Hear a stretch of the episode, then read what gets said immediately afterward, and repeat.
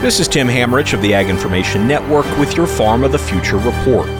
We've recently reported on Pattern Ag, a company that's identifying microbes in the soil that can lead to pest and disease issues like soybean cyst nematode and corn rootworm. But the same technology can also be applied to beneficial microbes.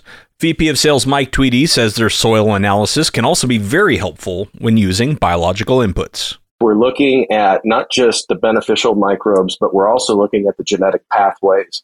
We would be able to tell you what your phosphorus solubilizing potential is in that field based on the genetic pathways that exist that break that rock phosphorus down. Now, what that does is that informs a biological product placement, okay?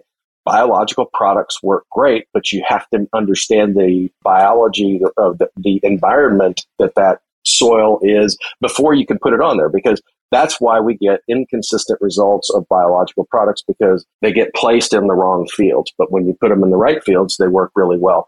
Tweedy says their service can also be helpful for decisions related to products like inoculums and nitrogen stabilizers. It's going to tell you things like, do I have good denitrification potential in this field? Am I going to need a nitrogen stabilizer or not? Am I going to need a soybean inoculum or not? So it's going to inform on decisions like that. That's Mike Tweedy of Pattern Ag.